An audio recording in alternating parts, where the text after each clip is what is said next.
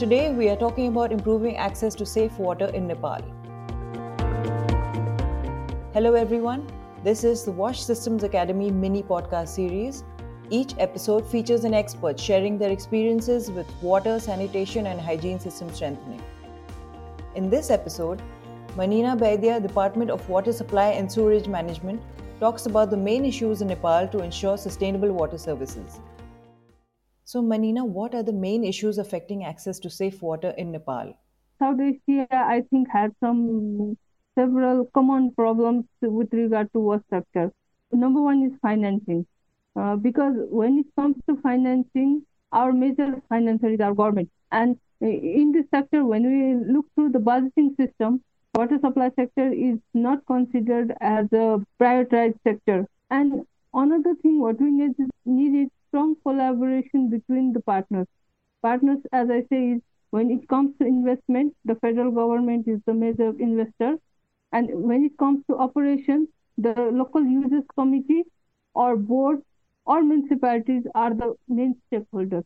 Uh, when the project is in operation normally, there's no problem. The tariff collected operates the system. But whenever there is some disaster or when there is some breakdown or the you know, system needs more than a regular repairs, then there are always uh, there is lack of funds.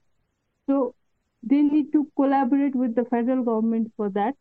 So need of collaboration between different governments, partners, users is necessary majorly, and also the financing must be in place because it is not once you built and it's not finished. You have to operate it day by day. So it has operation charges, and in some places, tariff cannot cover the finances also. So we need to make a system with a good financing model so that at the end of project period, we can always think of going beyond what would be our next plan.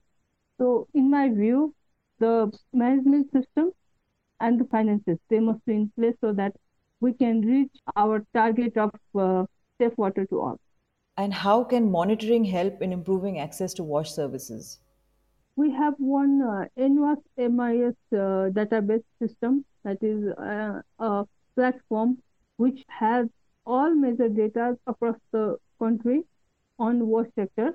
So that database system, that uh, that digital platform gives us information about the access where we have reached, where we have not. So it helps us in planning where we need to reach now, what are our levels, uh, where we need to rise up our levels. That is our how technology technology has helped us in planning and planning where we need to enhance or when we need to start our work services. And secondly, what we are using is SCADA system in our uh, water supply system. SCADA system has been helping us in finding out the leakages and another one is uh, it has helped us in uh, NRW, non-revenue water management. That was Manina Baidya for the mini podcast series on how they are strengthening the wash system in Nepal. Find out more about water sanitation and hygiene system strengthening on the online platform.